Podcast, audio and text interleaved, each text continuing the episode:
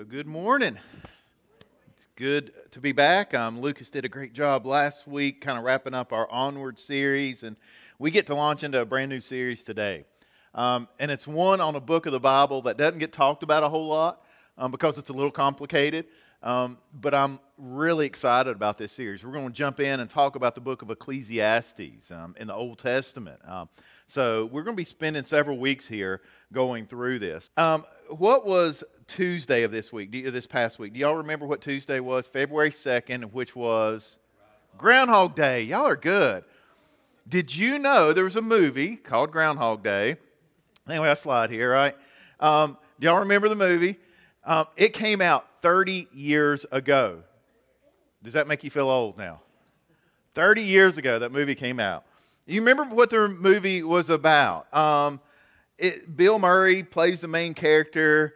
Uh, his character in, in the movie replays February 2nd, Groundhog Day, over and over again in Punxsutawney, Pennsylvania, uh, on Groundhog Day. And if some viewers that watch that and have really studied that film think that he did, he relived the same day for like three decades.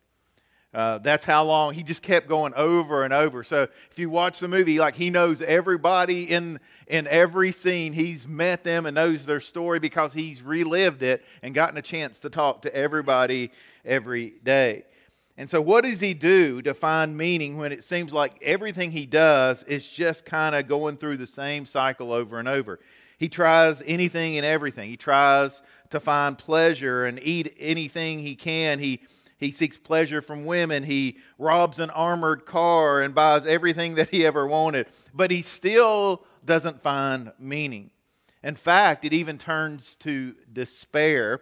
Uh, he ends up trying to take his life, but he wakes up again and again, every time in the same place, same time. And then he turns to knowledge. He tries learning new skills. And so uh, he takes up piano. He learns how to sculpt ice. He learns French poetry he still doesn't find real meaning.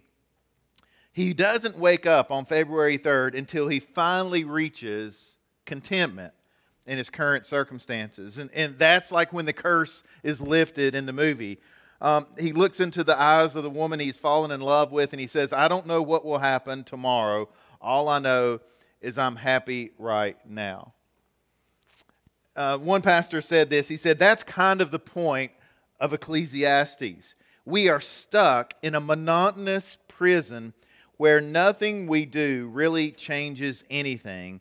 And the only way to live a meaningful life in this meaningless existence is to find satisfaction and contentment in what God has given us. Matt Chandler says life is a whole lot more like Groundhog Day than we want to admit.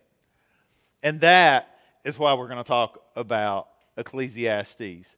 Uh, right? Such an encouraging message, right? Just we get off, we're stuck in a rut day after day. And, and think about it. You wake up, right? You eat breakfast, you go to work, you come home, you do your laundry, you do your dishes, you cook supper, all that stuff. You, you brush your teeth, you go to bed. And what do you do the next day? You do it all over again. Year after year after year. And you blink and it's like five years later, it's 10 years later, it's 15 years later, it's 20 years later. Right. Yeah, keep going. It doesn't stop, right? You just blink and it, man, time flies and you're like, what have we done with the time we have been given? And in Ecclesiastes, right, it, I love um, that it answers some of these tough questions for us. And it, it's a, it, you see the author wrestle with these tough questions as we go through the book. So, where do we get this name, Chasing the Wind? Well, in Ecclesiastes 1, verse 12 through 14, uh, it says this I, the teacher, was king of Israel, and I lived in Jerusalem. I devoted myself to search for understanding and to explore by wisdom everything being done under heaven. I soon discovered that God has dealt a tragic existence, right, uh, to the human race. I observed everything going on under the sun, and really, it is all meaningless, like chasing the wind. Like chasing the wind. That's where we get this title from. It's like chasing after the wind. Can you ever catch it? No, it's there. You feel it. You see it. You know it exists, but you never can fully grasp it. And so we're going to be learning about what that means. Um, and so this is, I'm going to tell you up front, like this is a complex book. I don't know if you've ever read it. Um, I was telling some people we're going to go through this study, and they're like, man, that's a depressing book. And I'm like, it is, but it's not, right? it, it is in some way, but in, in the other way, when we really understand it, it gives us perspective. It helps us as we go through life. I love how the Bible Project videos, how they describe the wisdom books of the Bible. And they talk about the three books of the Bible that are known as the Bible's wisdom books Proverbs, uh, Job, and Ecclesiastes. Um, and so they kind of reveal the, the collected wisdom uh, of godly people, and then they invite us to learn from it. Uh, they, they all deal with this question what does it mean to live a good life? And the Bible Project describes uh, the book of Proverbs uh, like uh, a bright young teacher uh, that's pursuing wisdom. They're optimistic. If you, if you pursue wisdom, and good things are going to happen. So, so focus on gaining wisdom and doing the right thing. And so you've got this bright young teacher that's optimistic. Job is this weathered old man who has seen a lot, who's gone through a lot, and is still standing strong. But then we get to Ecclesiastes. And Ecclesiastes has a different perspective on wisdom. It's the middle aged critic, right? It, it's the person who says, Why even try? It, it, life can be meaningless sometimes. People don't always get what they deserve. Bad things happen to good people, and good things happen to bad people. And it's this critical look at life. And so the critic, he talks about time moves forward and eventually we are all forgotten. He talks about no matter what, no matter how moral we are, we all are going to die. He talks about uh, life is random. Sometimes bad things happen to good people, and sometimes fools are rewarded. So there's a point, though. And, and the book has a point, and it's simply this is that when we recognize how little we can control, what it does, it, we truly start appreciating what we do have. It gives us a perspective that we need to get through life. Uh, so let's go over the, the background of the book and then we'll jump in. Here's how the book opens in verse 1. It says, um, These are the words of the teacher, King David's son, who ruled in Jerusalem. Um, Ecclesiastes, as it says here, was written by the teacher or even preacher. The, the Hebrew word denotes that it's the leader of the congregation. Uh, uh, you may know there's a word that we use sometimes in the New Testament, the Greek word ekklesia, uh, that is used to describe the church. Ecclesiastes is kind of the same root here. So it's the leader of the congregation.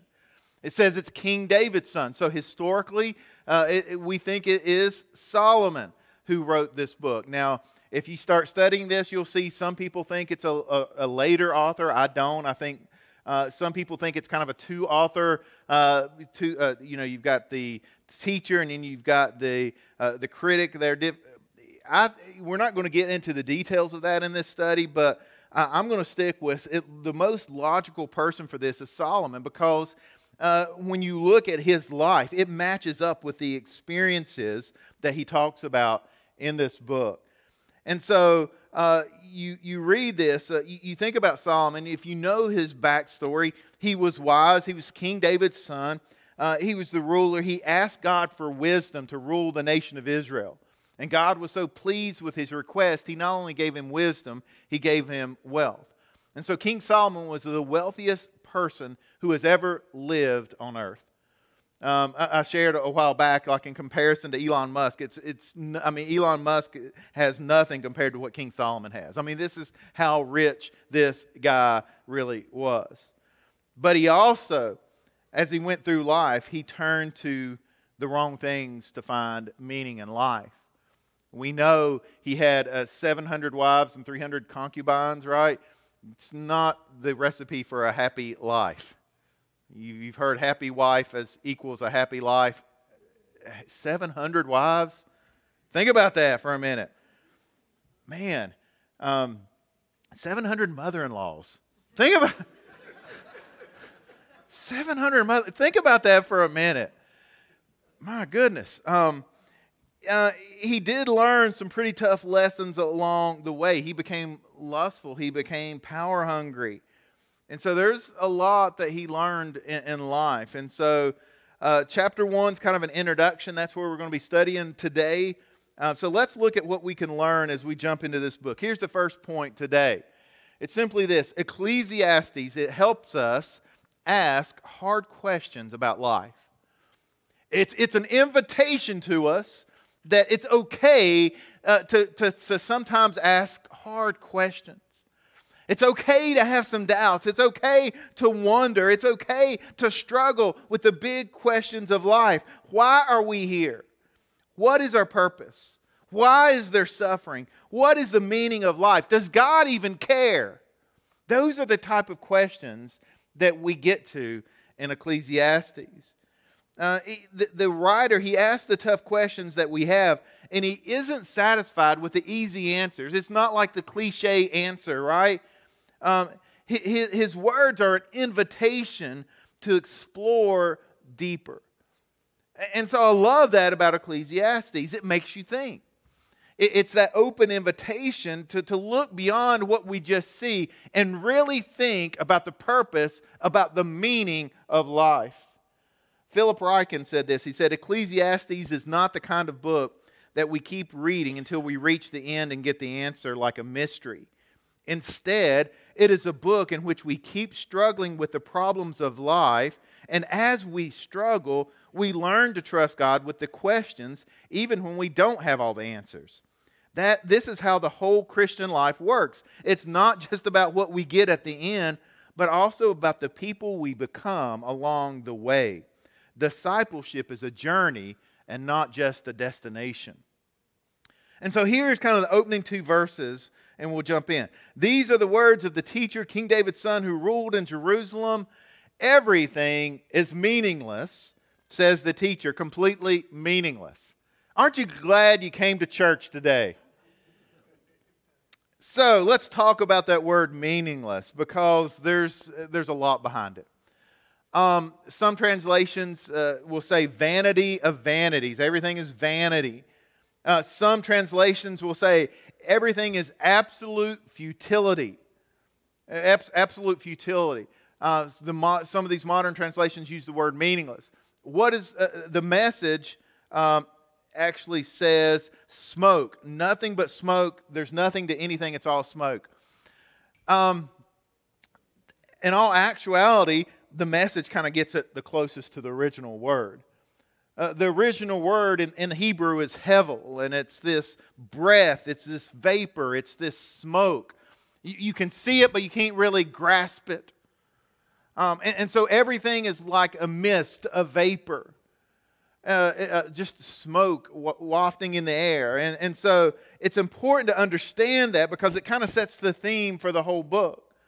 And so eh, I don't really think meaningless is the best translation for that word because we read that and think, well, just it's meaningless, right? But when you realize that he's saying everything is just like smoke, it's there, but it's not there. You can see it, but you can't really see it. Um, I, I think about clouds, like when you're flying in an airplane, right? The clouds, you see them and they look so real, and you go through them, and but the, you can't really hold them, right? It's just that, it's that mist, it's that vapor. That's what uh, the picture. That's what life is like. Our life is like a vapor. It's like a mist. It's here one second, then in it, then it's gone. And so that's kind of what he's talking about here uh, Ryken says this. He says, taken literally, the Hebrew word hevel refers to this breath or vapor, like a puff of smoke rising from a campfire or a cloud of steam that comes from a hot breath on a frosty morning. Life is like that elusive, ephemeral, enigmatic. It disappears as suddenly as it comes. We are here today, we are gone tomorrow. And so the Bible compares our mortal existence to a mere breath or to a mist that appears for a little time and then vanishes, as James tells us. Breathe in, breathe out. Life will pass you by just that quickly. not just today, but for all our days from beginning to end. And that's kind of the image that the critic here is giving us as we open up the book of Ecclesiastes. Life is, it's going to go by quick. And, and, you've always heard it said, right? The older you get, the quicker it goes. And I, I mean, I can attest to that. It, it's flying by. And so think about this. Um, you know, uh, this is, this is kind of what it, it's doing. It, it helps us ask these hard questions about life because life is brief. Life is not always concrete and, and easy to understand and easy to see and easy to grasp hold of. And so that's the image we open up with. And then it leads me to my second point. Ecclesiastes teaches us that life is complex, it's messy. We don't always understand why. We don't always understand one of the worst things I think we do sometimes as Christians is give the easy answers. Oh, it's going to all work out in the end. Don't worry. God works everything for good. Well, for those who are called according to his purpose, right? Uh, in the middle of your problem, you don't want to hear the cliche easy answer. You don't want to, when someone is grieving, you don't want to be told, oh, it's all right, it's going to all work out. Sometimes it's okay to grieve and hurt and weep and, and acknowledge that, man, sometimes life is messy. Sometimes it's painful. Sometimes it doesn't make sense. Sometimes it's not even fair. And that's okay. God is okay with you acknowledging that, right? And so this is what verse 3 says as we jump in. It says, What do people get for all their hard work under the sun? Generations come and generations go, but the earth never changes. The sun rises and the sun sets, then hurries around to rise again. The wind blows south and then turns north. Around and around it goes, blowing in circles.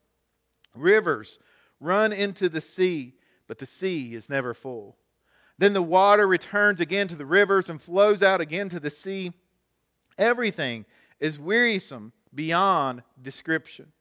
No, how, no matter how much we see, we are never satisfied. No, how, no matter how much we hear, we are not content. Again, I mean, you see this wrestling with life. He, he's like, don't you understand? This is, this is what existence is like. And he gives us these examples. He, he introduces this phrase in this passage. He says, everything under the sun. And this phrase, it's used throughout the book. Um, and, and I think it's one of the keys to understanding the book of Ecclesiastes. And he's talking about uh, everything under the sun, everything from our vantage point on earth, under the sun. From what we see, life doesn't make sense sometimes. But luckily, thankfully, there's another vantage point much higher.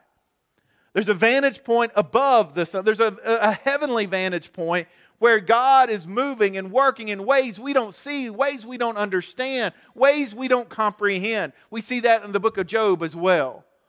And so when we understand that, right, we have a limited perspective on what's going on in our life.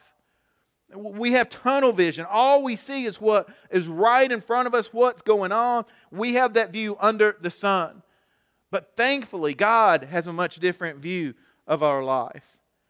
Proverbs teaches us to follow wisdom. Ecclesiastes tells us even when we do, sometimes things don't work out. Sometimes things don't go the way we plan or expect. Bad things do happen to good people. We get cancer, we have heart attacks, we have strokes, our marriages fall apart, whatever, our loved ones pass away. Generations come and go. You see these cycles, and he talks about the earth doesn't change. When we we're in Israel, I was just thinking about that. I mean, here in the States, you see something that's like 200 years old, and you're like, man, this is really old. You go there and you're standing. We were walking through Hezekiah's water tunnel that he built, right? Like, it's like 4,000 years ago. I mean, or 30, what, 30, it's a long time ago. I can't remember. It's a long time. And you're walking through this tunnel he built. And I'm thinking, this, this is crazy. You're walking through ruins from thousands of years ago. And think about how many generations have lived, have come, and who have gone in that meantime. Now, again, if you're not a deep thinker, if you just go through life, and you're like, oh, you know, let's just enjoy the moment. But again, we really need to gain some perspective about life if we want to live the life that God has called us to live. If we if it, our life is all about ourselves, and that's what we're going to see here in Ecclesiastes, we miss the point. We're going to come, we're, we're going to live a short time, and we're going to be gone, and we're going to be forgotten. And so in this passage, right, he uses nature as an example. The sun rises and sets each day. The wind blows all around the world and it just keeps going. It's a cycle. The, the, he talks about rivers flow, but the sea never fills up. And then the water from the sea goes back and rain, and then it comes back and the river flows back in the sea. It's a cycle. And it just keeps going and going and going. And, and so uh, he says in verse 8, everything is wearisome beyond description. No matter how much we see, we never satisfy. No matter how much we hear, we're not content. So he talks about the sun, the wind, and the sea. And then he says we can't say enough. We can't see enough. We can't hear enough. Because what happens? Uh, we, we, can't really find the words to describe life. We, we can't see enough. We'll never be able to experience it all. And if we're, our life is all about what we can see and what we can do and what we can experience, then uh, we're going to be let down. Uh, we can't hear enough. There's not enough gossip. There's not enough. Uh, there, there, this is like it's. There's always going to be more that we're missing out on. This is the ultimate FOMO, the fear of missing out, right? This is kind of, uh, you know, I, I, I, was thinking, this kind of, I just, as I was reading this in my head, y'all do this sometimes? I like songs. You have a, like a song track playing. And, and where I was reading this, I was like Mick Jagger. I can't get no satisfaction, right? I mean, that's kind of, that's kind of the, that's kind of what I'm thinking here. Uh, as, as, I'm reading this. I mean, that's the point he's trying to get on. I can't get no satisfaction because everything is just going round and around and around. Uh, Daniel Akin says in his commentary, he says, uh, Our desires are never satisfied. We're not happy. We're, we're not content. He says, You're frustrated under the lack of freedom in your parents' house as a child. And you think to yourself, I can't wait till I get my license and go to college because then I will be free and happy. Then you get to college and think, I can't wait to get out of this boring studying and start doing a job that I really love. Then you graduate and you take the job and say to yourself, if only I could find someone to love and get married, then I would be happy. Then you find someone, you fall in love, get married, and think, if we could just have a family, then life would be complete. And so you have kids and think, if I could just get promoted so I could make more money to provide for my family, then I will be happy. The cycle never ends. You keep thinking, if I can get just there, everything will be different. But when you get there, nothing is different. And that's really the point that he's trying to make. Life is complex, it's messy, it doesn't make sense sometimes. We look for meaning in created things instead of uh, our Creator God. And it seems like um, we are never. We're never satisfied. We're not content because we're always looking for something more. I know a lot of people who are on the outside seem like they have everything, but inwardly they are in complete despair about life. And I'm telling you this if your hope is based on your current circumstances, your whole life is going to be blown up when bad things happen. And that's what Ecclesiastes is preparing us. This leads me to my next point. Ecclesiastes reminds us of the brevity of life verse 9 says, History merely repeats itself. It's all been done before. Nothing under the sun is truly new. Sometimes people say, Here's something new, but actually it is old. Nothing is ever truly new. We don't remember what happened in the past, and future generations, no one will remember what we're doing now. I told you this is such an encouraging book. Um, the reality is, though, let, let me just say, do you really do you remember or do you know if I asked you, could you name your great great grandparents? Could y'all name them? These are your, your ancestors, your, your great grand. You've got four grandparents, eight great grandparents, 16 great grandparents, right? Can you name all 16? Just a few generations back. And I don't mean this, I'm not, not being morbid here, but we've already forgotten about people in our own family just a couple of generations back. That's kind of the point he's saying here, right? We think our life is so great and so awesome and everybody's going to remember us. Life is short. I heard Billy Graham say this years ago. He said, uh, and I found it uh, uh, in a book he wrote too. He said, A student asked me some time ago, What is the greatest surprise of your life? Here's what Billy Graham said He said, The greatest surprise in my life is the brevity of life. I never dreamed that life was going to be so short. It seemed like only yesterday I was in school. And he said, he went on to, to, to, to give a speech to students, and this was at a, a school, and he said, Time is the capital that we've been given by God to invest wisely. So the question is, where do we invest it? God calls us to invest our time capital, our very lives, primarily in people. You can't count your days, but you can make your days count. Uh, you can invest whatever time is yours for a high yield return in the lives of people whom you introduce to Christ. That's one of your jobs. Right now, you can decide to invest your life in such a way that someday you will hear God say to you, Well done, good and faithful servant. Come and share in the Master's happiness and joy. I'm looking forward to that day. Death holds no terrors for me. I'm going to heaven and I know it, not because I've done anything good or preached to a large crowd or people or read the Bible. I'm going because of what Christ did on the cross and what God did in raising him from the dead. And I have repented of my sins, which were many, and I received him by faith. And that's what he told me to do. And he said, Are you going to spend your life or are you going to invest it? Here in Ecclesiastes, it says, you know, every generation is looking for something new. We, we think that we found something new. We think we're different, but in all actuality, we're, we're facing the same problems that every generation has faced. Have you ever really stopped to think about how amazing it is that the Bible, written thousands of years ago, directly addresses problems we are facing today? Have you ever thought about that? How incredible that is? That's what Ecclesiastes is telling us. There's nothing new under the sun. The issues we face, now they may be packaged a little differently because of the modern world we live in, the technology we have, but they're the same problems that generation after generation after generation after generation has faced.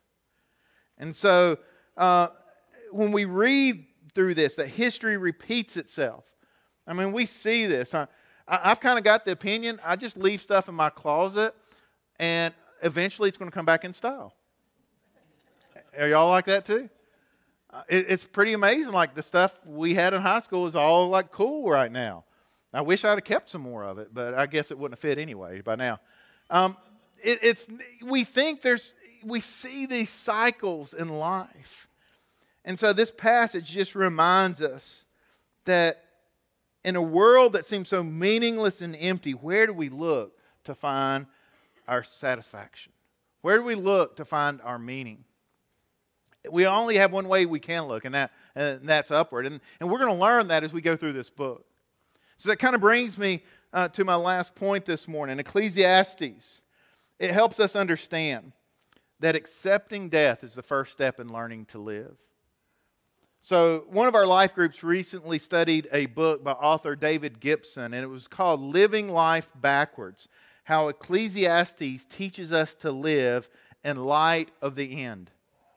Uh, the book, the introduction of the book says, Keeping the end in mind shapes how we live our lives in the here and now. Living life backward means taking the one thing in our life that is certain, death, and letting that inform our journey before we get there.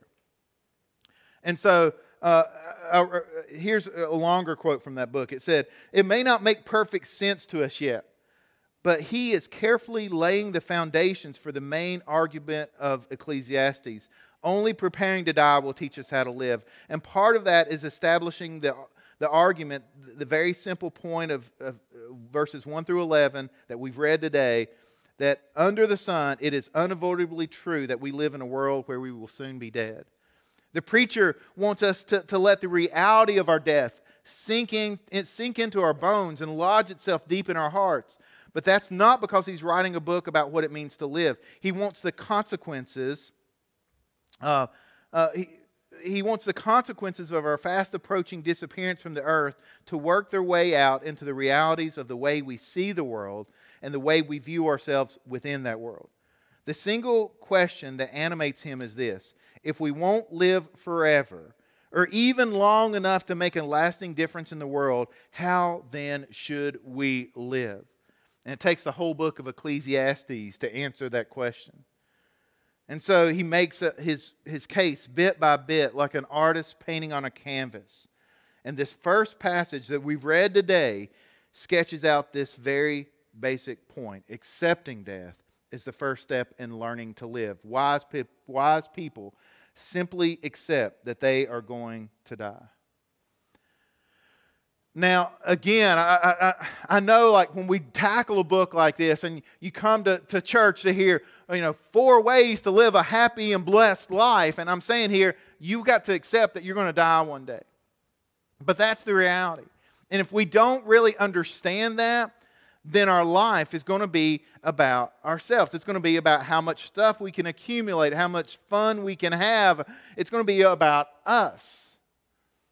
And we're going to be, as soon as we're gone, we're going to be forgotten. If you want your life to matter, then you live for a higher calling. You live for a higher purpose. Matthew 6 says this it says, Don't store up for yourselves treasures here on earth, where moths eat them and rust destroys them, and where thieves break in and steal. Store your treasures in heaven, where moths and rust cannot destroy, and thieves do not break in and steal. Wherever your treasure is, there the desires of your heart will also be. C.S. Lewis said Christianity asserts that every individual human being is going to live forever. And so this must be either true or false. And there are a good many things which would not be worth bothering if I were going to live only 70 years, but which I'd better bother about very seriously if I'm going to live forever. And so while the truth is we're going to die uh, one day. I mean, death is certain unless Jesus comes back, right? We're going to die. The truth is, we live forever. There is an eternity at stake. And are we preparing to live our lives in eternity? Because you, the, the, reality, there is heaven and there is hell, and, and our choices we make here on this brief life we live will determine where we spend eternity. And, and so that's not morbid to think about. In fact, it, it, it's, it's the most important thing we can understand. It's the most important. We've got to make certain that if life is brief, that we're going to be with God forever. And that is the good news of Jesus Christ. That is the gospel message. That He has made a way for us to be with God for all of eternity. And so that's why Jesus came. That's why he came and lived the perfect life that we could not live. That's why he went to the cross on our behalf. As we keep going in Ecclesiastes, I'll jump ahead a little bit. We'll talk about this verse later too. But in chapter 3, verse 11, he says, Yet God has made everything beautiful for its own time. He has planted eternity in the human heart. But even so, people cannot see the whole scope of God's work from beginning to end. He has planted eternity in your heart. Every one of us, we have this longing for something we cannot see or understand. We, it, we know that there is an eternity there. And that's why we ask these tough questions. Why are we here?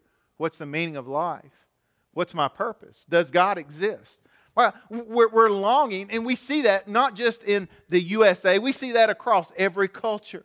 There's a longing for the divine because God has planted in the human heart this understanding of eternity. And so, God, if God made you, right, then He is the best one uh, to understand you. And His plan is the best plan for us. And so His purposes are higher. Even though life may be messy, we have to learn to trust Him.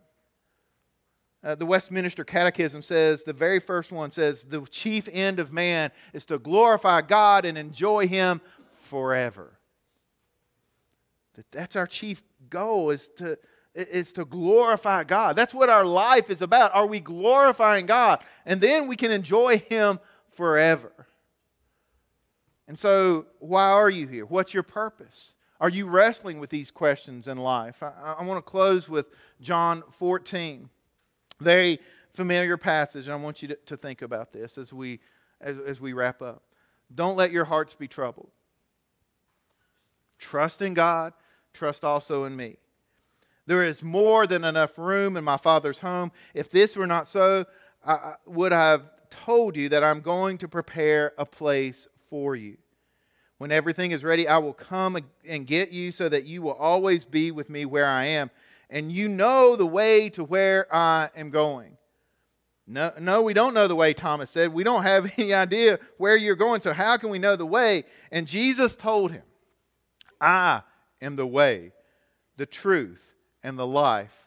No one comes to the Father except through me.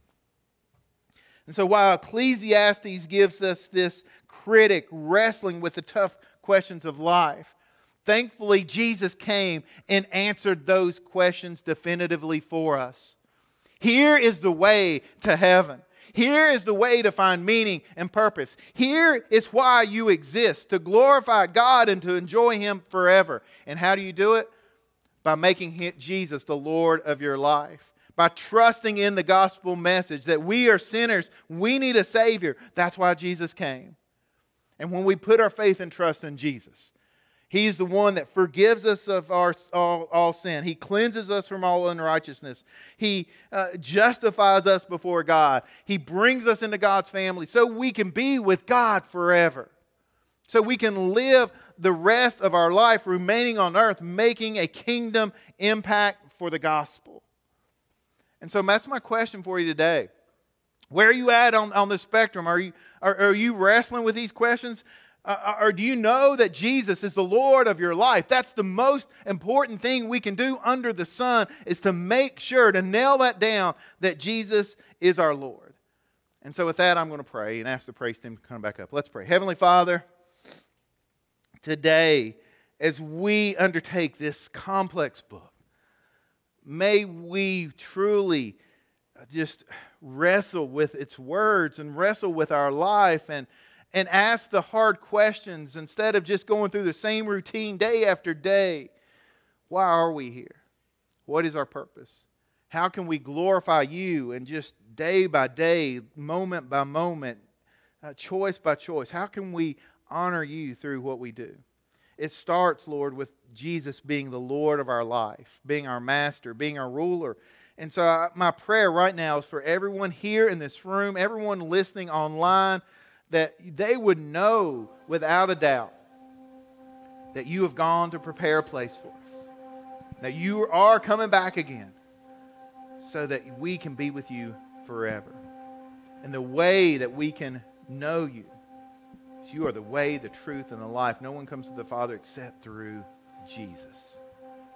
So if you don't know Jesus, would today, right now, be your opportunity to make Jesus the Lord of your life? Would you just acknowledge him. The word says if we confess with our mouth that Jesus is Lord, we believe in our heart that God raised him from the dead, we will be saved. And so that's our prayer this morning for each and every person that we would be confessing with our mouth Jesus is the Lord. I, I believe, I trust him, I know it, and I'm going to live for him. Heavenly Father, we thank you for your word. We, we're thankful that we can ask tough questions. We're thankful that we can wrestle with these questions in life, and, and, and that when we seek you, we will find you. And so, as we close today, Heavenly Father, we just thank you for Jesus. We thank you for your word. And we're just thankful that even when things don't turn out like we expect, we can still trust you. It's in Jesus' name I pray. Amen.